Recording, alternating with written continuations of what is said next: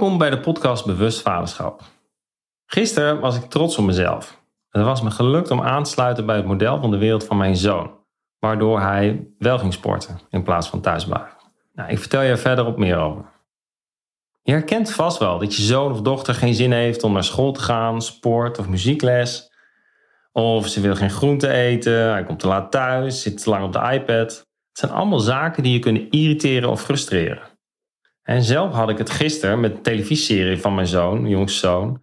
Die kijkt dan Henry Danger. En het stond ook nog een keer op 10 qua volume. En ik begon me te irriteren. Ik zei regelmatig sta ik dan te koken en inmiddels ken ik ook alle afleveringen. Eh, maar er gebeurde dus wat in mij. En ik heb hier natuurlijk voorgaande podcasts ook over gehad. En dat het dan heel waardevol is om te onderzoeken van wat, in dit geval, wat is er dan voor mij? Wat wordt er dan bij mij getriggerd? En want mijn zoon ja, doet niet, stopt geen irritatie in mij. Het zit al in mij. En dus hij is niet verantwoordelijk. Hij kan wel de trigger zijn, maar ik ben verantwoordelijk voor het stukje irritatie wat in mij zit. En een ander voorbeeld is, stel je kinderen besluiten om uh, eerst te gaan shoppen op een dag en daarna een huiswerk te maken. En ze stemmen dat af, uh, ze doen het helemaal netjes. Alleen aan het einde van de dag ja, voel jij dat je nog steeds irriteert. Uh, omdat jij bijvoorbeeld het andersom zou doen, omdat jij zo geconditioneerd bent. Dus dan gaat het dus over jou en niet over wat je kind zeg maar verkeerd doet. En dat betekent dus dat jij hebt geleerd, ik doe eerst bijvoorbeeld ook hoe je bord leeg. Ik doe eerst vies en dan het lekkere. Als je zo bent geconditioneerd en je kinderen doen het andersom, kan je storing ervaren. Terwijl per saldo gaat het om dat het bord leeg is, toch? Nou, mooi om te onderzoeken. Wellicht komt er nou iets in je op. En dus de manier bijvoorbeeld waarop, en dat doen we met, met eten, stellen we heel veel voorwaarden. We zijn allemaal een beetje verknipt met eten. Dus we stellen heel veel voorwaarden, maar uiteindelijk gaat het om het resultaat. Dus wellicht kan je dan meenemen. Nou, de volgende stap waar ik deze keer in deze aflevering echt bij stil wil staan in bewust vaderschap is je kind kunnen helpen. En dit is leiderschap en ouderschap. Ik ben wel benieuwd, heb je in je leven ook te maken met een team hè, die je leiding geeft? En wellicht stuur je een groep mensen aan op je werk, of een voetbalteam, of ben je informeel leider van je vrijwilligersclub. Maar ook je gezin is een team die leiding vraagt. Kortom, leiderschapsvaardigheden zijn voor iedereen handig om te hebben. En daar wil ik dus bij stilstaan in deze podcast. Leiderschap in je vaderschap. En daarmee zie je dus ook een hele mooie parallel, dat je dit kan toepassen ook in je werk en andere omgeving. Nou, hoe ik leiderschap zie is dat je dan het vermogen hebt om de gedachten, gevoelens, acties en gedraging van andere mensen die je leidt kan beïnvloeden. En het resultaat van leiderschap en ouderschap is eenvoudig. En je kan dus de keuzes van je kinderen vergroten en hen een nieuw gevoel van zin voor het leven geven. En bijvoorbeeld op momenten dat ze niet worden uitgenodigd voor een feestje. Of met een hockeyteam verliezen. Al dat soort momenten, of geen goed resultaat op school behalen. Al dat soort momenten zijn dus momenten waar jij als ouder leiderschap in kan zetten. En je kind anders kan laten leren kijken. En wat heel erg helpend kan zijn. Nou, terug naar mijn zoon. Mijn zoon, mijn oudste zoon, is autistisch, heb ik al eens eerder verteld. En hij gaat zaken uit de weg waarbij hij het gevoel heeft dat hij het niet goed kan doen. Eigenlijk, ja, of hij plat op zijn bek gaat. En door zijn negatieve ervaringen uit het verleden heeft hij dit al heel snel en ook al bij kleine dingen. Hij is hier de laatste jaar echt heel mooi in gegroeid, alleen loopt hij nog wel eens tegenaan. En mijn zoon wil heel graag sporten. Dat spreekt hij ook uit. Dus eh, wat dat betreft gaat het helemaal goed. Alleen in zijn hoofd gaat het niet helemaal goed. Want er komen allemaal gedachten van twijfels over wat allemaal mis kan gaan. En het wordt soms zo groot dat hij niet meer wil sporten. Nou, en waarschijnlijk herken je dat ook wel op bepaalde momenten in jouw leven. Ik had het bijvoorbeeld zelf met kitesurfen. In het begin toen ik net startte met kitesurfen en ik zette de focus op wat er allemaal mis kon gaan. En dan zag ik van die filmpjes van mensen die over flatgebouwen werden heen getrokken door de wind. Ja, stond ik niet te popelen om te kiten. Terwijl als ik shift naar de focus op wat ik wel wil, dus actief bezig zijn, lekker genieten, ja, dan komt het wel goed. Dus naast de twijfel, die dus meer aanwezig is bij mijn zoon, eh, heeft hij dus last ook van storingen. Dus als het ene nog niet duidelijk is of nog niet duidelijk is opgelost, kan hij nog niet nadenken over het volgende.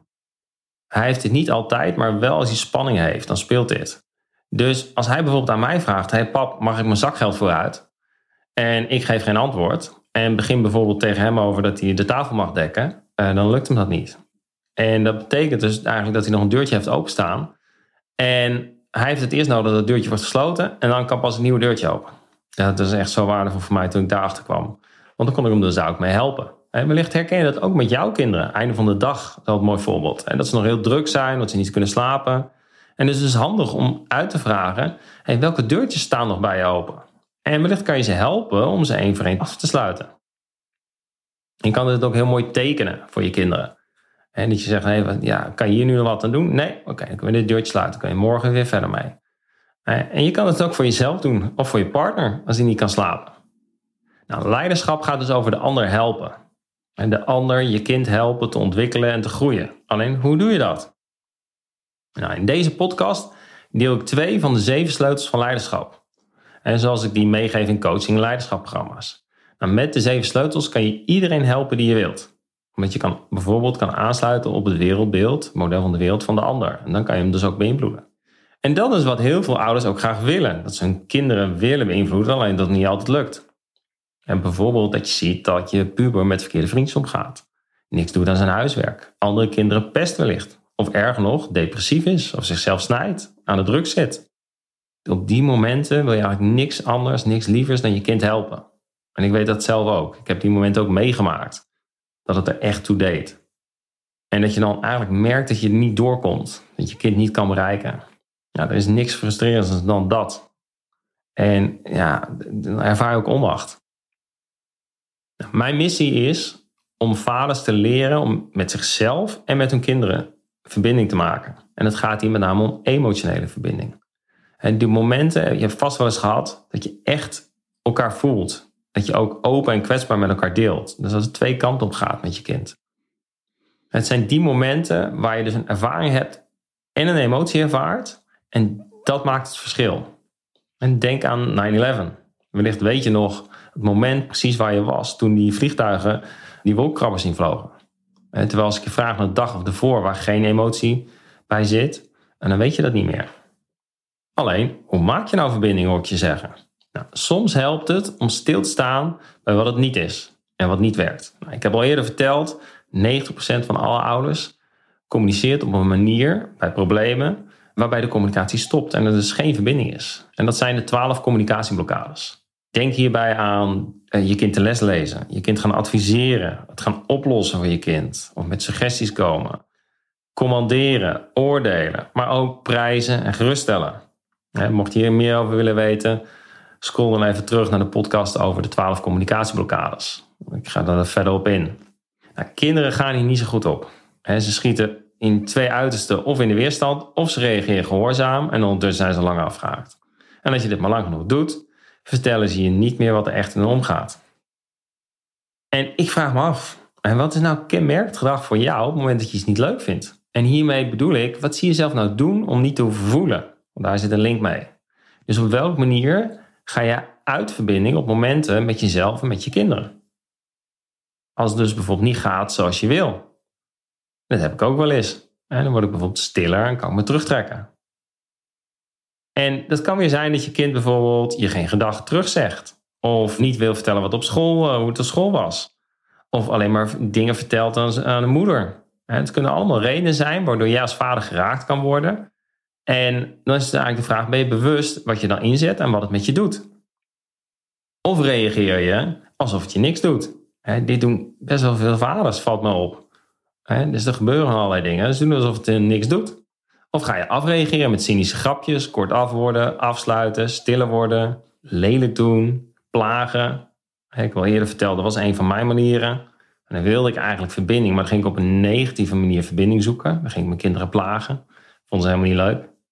En eigenlijk op die momenten uh, stap ik uit verbinding. Want er gebeurt wat in mij. Ik ervaar geen verbinding met mijn kind en dat maakt me verdrietig. Maar ondertussen maak ik er geen verbinding mee. Ik spreek niet mijn verdriet uit of mijn behoefte uit. Nee, ik ga plagen niet helpend gedrag. En ik stap er dan dus overheen. Nou, ik vind het elke keer zo'n mooi moment. Op het moment dat ik dat vaders dus niet meer doen alsof ze alsof het er niks doet, maar gaan erkennen dat het wel iets met ze doet. En vaak heel veel. Uh, veel momenten gehad dat vaders gewoon eerlijk zijn. Oh ja, ik vind het al echt heel pittig als, uh, oh ja, als mijn zoon opeens naar, naar zijn moeder toe loopt als hij het lastig heeft en niet naar mij. Ken die mensen die boos zijn op anderen, waarbij je voelt dat ze afreageren omdat ze zelf gekwetst zijn? Ja, op dat moment gaat die persoon dus uit verbinding met zichzelf en door een boosheid ook met de ander. En dat is zo'n mooi voorbeeld. En wel of niet verbinding maken heeft overigens niks te maken met hoe hard je je best doet als vader. Dat was nog wel even een, uh, een denkfoutje van mij. En dus hoe harder je best doet, uh, hoe beter ik het doe. Nee, vaak zelfs zo dat hoe harder je werkt, hoe meer je best je doet, hoe minder verbinding er is.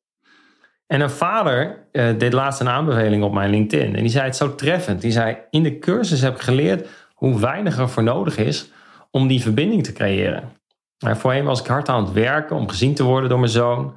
En was ik uit op bevestiging dat ik een goede vader was.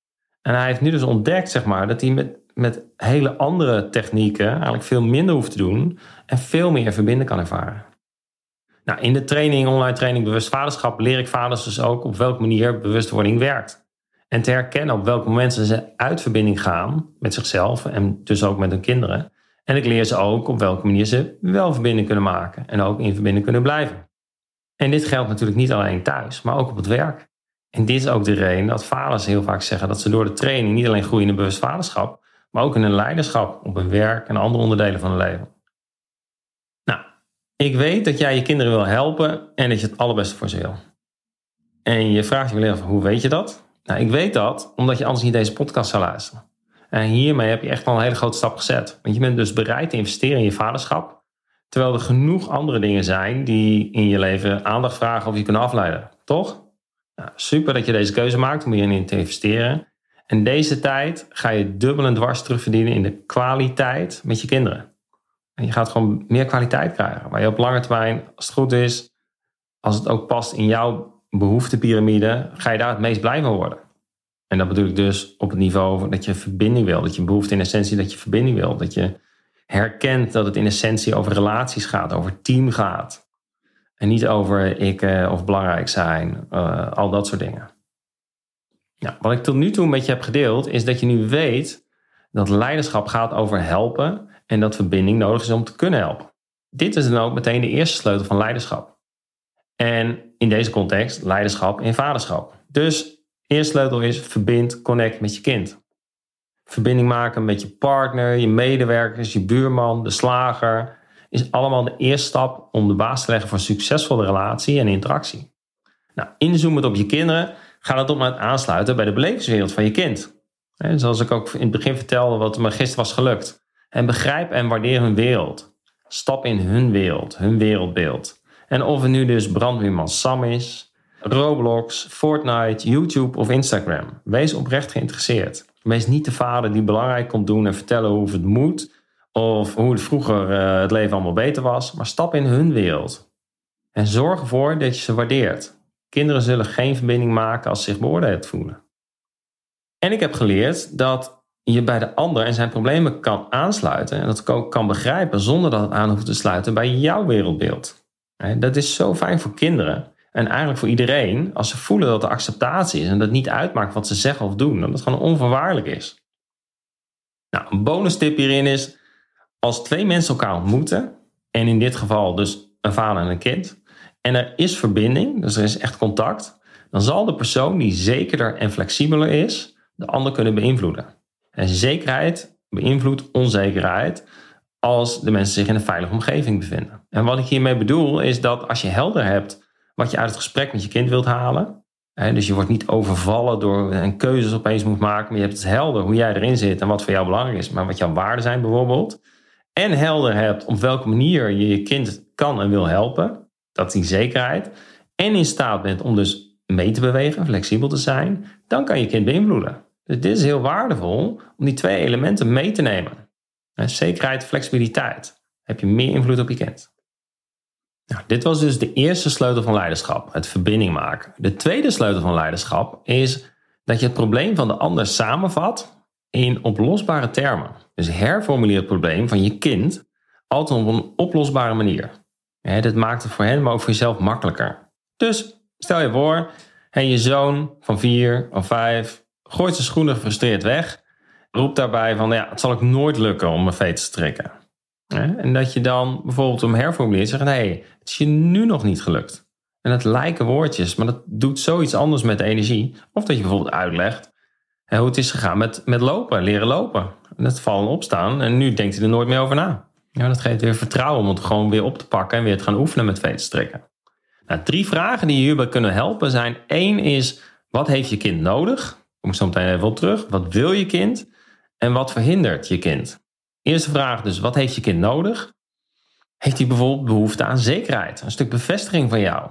En dat hij, als hij dat heeft, dat hij naar weer zijn gaat strekken.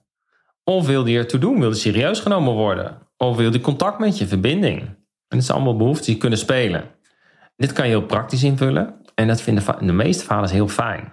Die, die ja, lekker concreet fixen. Ik strik wel even je veters voor en dan kunnen we weer verder. En zo. Alleen het gaat dus om het zien en het helpen met invullen van de onderliggende behoeften. Dan help je kind echt. Dus mijn zoon zegt dat hij niet wil sporten. Nou, vroeger zou ik luisteren naar de woorden en van daaruit gaan reageren. En mijn range van reacties varieert van uh, meebewegen hè, een begrip hebben, tot op een gegeven moment hem gaan vertellen, er klaar mee zijn en vertellen dat hij terecht moet gaan. En terwijl ik nu dus achter de woorden luister. En het is dus niet dat mijn zoon niet wil sporten, maar hij heeft stress van zijn schooldag en het is hem nu gewoon even te veel. Hij zit dus zeker niet te wachten op een vader die hem nog even onder druk zet en vertelt wat hij moet doen.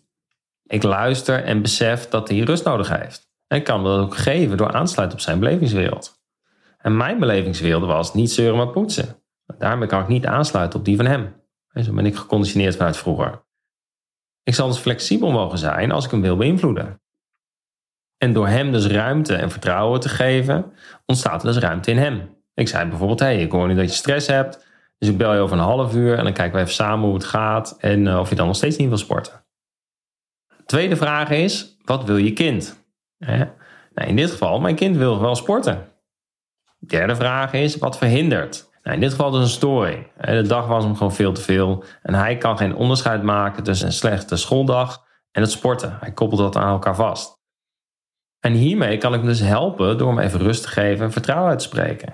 En dat hij zelf tot rust kan komen. Dat het vaker heeft gedaan. En dat, daarna kan hij weer een betere keus maken.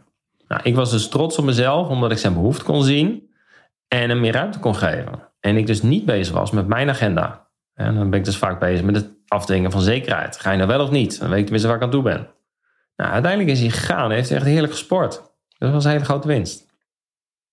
Nou, deze leiderschapsvaardigheden kan je dus niet alleen toepassen bij je kinderen, maar in je hele leven.